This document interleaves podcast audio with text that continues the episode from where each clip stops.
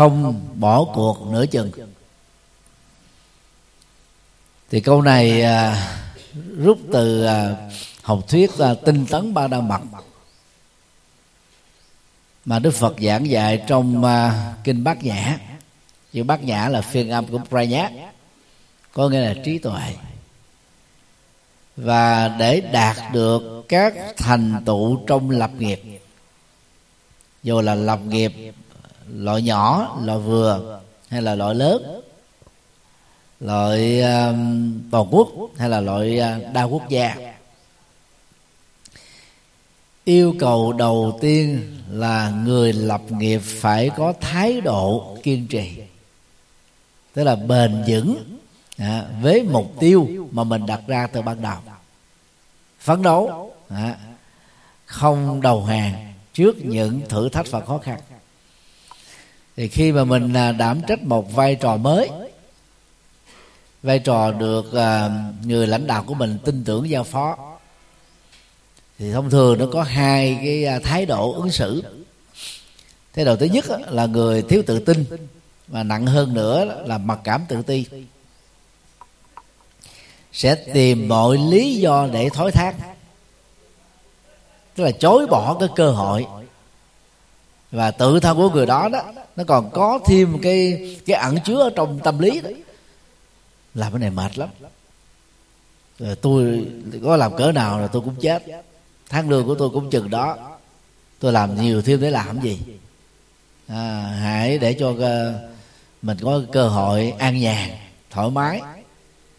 Và do vậy đó thay vì năng lực của họ dư sức để hoàn thành các cái, cái công việc được giao. Và nỗ lực của họ chắc chắn là biến các ước mơ trở thành hiện thực. Và tất cả những gì mà họ có thể đóng góp dẫn đến cái sự phát triển. Nhưng mà do vì lấy mình là quy chiếu an phận thủ thường rồi à, thiếu đi cái sự siêng năng mà nói theo Phật giáo là giải đãi hay là biến lười đó thì những người như thế tự làm cho hệ giá trị của bản thân của mình nó, nó bị teo rút lại. Tại vì nó nó phải nở ra lớn ra tăng trưởng lên phát triển thêm. Thái độ thứ hai đón nhận cơ hội được giao đó như là một cái gì đó rất là quý. Nó là một cái bước ngoặt để làm cho mình thay đổi hệ giá trị của mình từ nhỏ lên thành trung bình từ trung bình đó lên thành khá từ khá lên thành đó là lớn. Và những người như vậy sẽ nỗ lực gấp hai.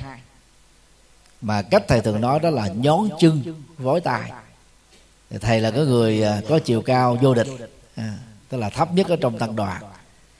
Cho nên thầy thích cái từ nhón chân vối tay lắm. Mỗi lần mà thầy dối chân lên đó thì cao được cũng tắc hai.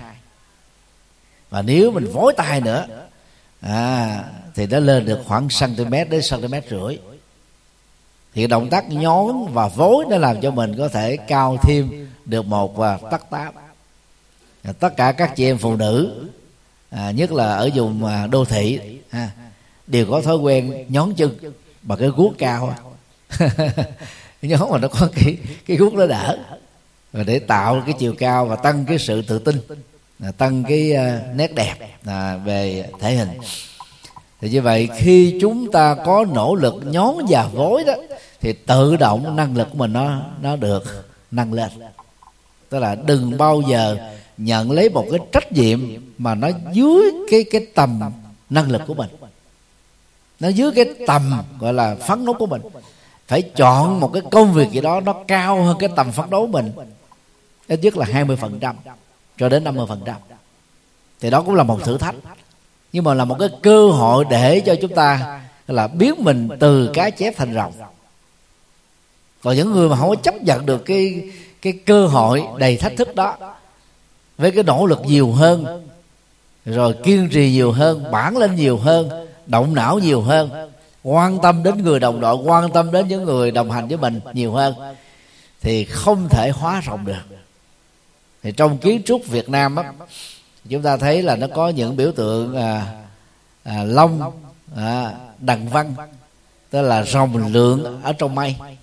Và mây đó à, văn đó, thì đó là, đó là, là tự long tức là mây được làm theo hình thù mà nhìn từ xa nó giống như đầu rồng. Thì ở chùa giác ngộ thì thầy làm theo cái hướng đó. À, lấy cái mỹ thuật à, truyền thống của miền bắc. Nó có à, hàng ngàn năm à, lịch sử mây hòa hòa quyện với trời. Và mây nó có thể lẫn vào trong cây núi đồi. Thì lấy cái cái, à, cái đầu đao à, hai cái à, mây nhỏ mình biến là thành một cái mây rất là nhiều nhánh để làm mấy cái à, đầu đao của của chùa giác ngộ của chùa quan âm đông hải ở tỉnh sóc trăng và cái phần mà tiếp giáp với cái sông cái cái cái uh, mái chùa đó thì uh, nó có hình thù mây nhưng mà nhìn ra nó giống như con rồng.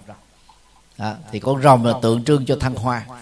Cho nên khi uh, vua lý thế tổ uh, lên ngôi thì uh, thiền sư vạn hạnh là vị thầy tinh thần uh, thấy rõ được cái uh, tiềm năng phát triển của đất nước cho nên là thuyết phục à, vua về đô về thăng long.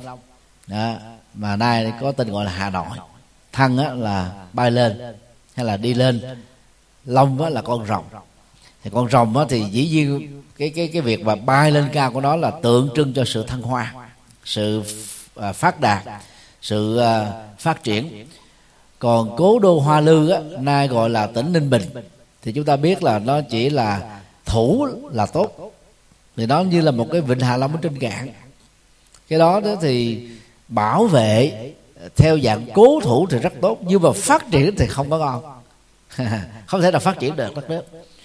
Cho nên vua lý công uẩn đã quyết định, theo lời khuyên của thiền sư vạn hạnh tôi cũng là cha nuôi của mình, về đô.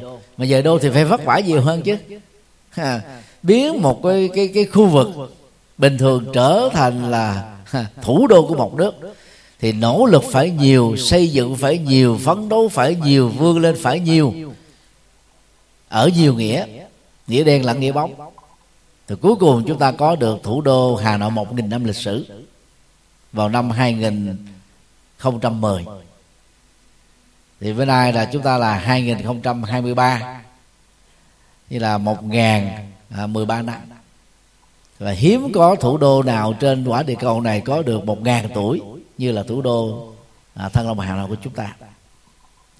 Cho nên đó, bên cạnh thái độ và sự quyết tâm không bỏ cuộc nói chừng người lập nghiệp giàu ở góc độ nào vai trò gì cũng phải phấn đấu để làm cho mình đó của ngày hôm nay giỏi hơn hay hơn tiến bộ hơn, giá trị hơn của ngày hôm qua, tương tự tuần này, tốt hơn tuần trước. Tháng này tốt hơn tháng vừa rồi, năm này tốt hơn à, năm cũ. Và với cái tâm quyết liệt đó, thì tự động nó làm cho chúng ta có một cái thôi thúc đi tới phía trước, để đóng góp nhiều hơn nữa. Và đó là những người đó là thông minh, biết tạo ra các giá trị để tôn vinh chính mình. Và dĩ nhiên khi à, các giá trị đó xuất hiện đó thì cái sự tôn vinh đó nó không chỉ đơn giản dừng ở chỗ đó đâu, nó còn tạo ra phước báo hay là phước quả. Tức là các thành quả mà chúng ta xứng đáng để đạt được từ những nỗ lực và đóng góp cao quý. Theo tinh thần, nhón chân vối tài nên thầy thường khuyên à, các bạn sinh viên đó, đến nhờ thầy tư vấn đó. Để nhón chân vối tài tốt đó, thì trong lĩnh vực nào đó chúng ta phải bám theo cái hình đó của người điển mẫu. Thì mình muốn à, phá kỷ lục thì mình phải lấy người đạt kỷ lục của năm trước làm quyết tâm hơn được người đó. À, nếu có thua thì chúng ta cũng đứng nhất gì ba ai có cái năng lực đá banh thì phải chọn những cầu thủ như là à, Messi hay là Ronaldo hả? À, Ronaldo. Rồi bây giờ cầu thủ Pháp à, tên gì đó? À, báp bê hay gì đó? Bà bê báp bê gì đó. À, thì đó là những cầu thủ mà sự xuất hiện của nọ của họ đó đều làm cho đó là cái, cái thủ môn đó là phải khớp vía là bởi vì rất là có cơ hội sút vào khung thành của đối phương. Thì những người như vậy đều là những người nỗ lực gấp bội phần những người còn lại. Tức là không có thành công nào không có sự nỗ lực xứng đáng có người ta kể ra những cái vất vả để cho mình có bài học kinh nghiệm. Có những người ta không không thích kể. Ta chỉ nói cái thành tựu ta không nói cái nhân đầu tư cái duyên phấn đấu. Là giống như anh sơn à, của ờ, công ty gia phúc này. Thành tựu được ngày hôm nay. Nếu mà kể lại cho quý vị thì chắc lẽ là chúng ta sẽ có nhiều bài học để học. Rất là vất vả. Các anh chị em ờ, lãnh đạo quỹ đạo Phật ngày nay đều là những người lập nghiệp từ hai bàn tay trắng hết chứ không phải là kế thừa sự thành công từ gia đình của mình.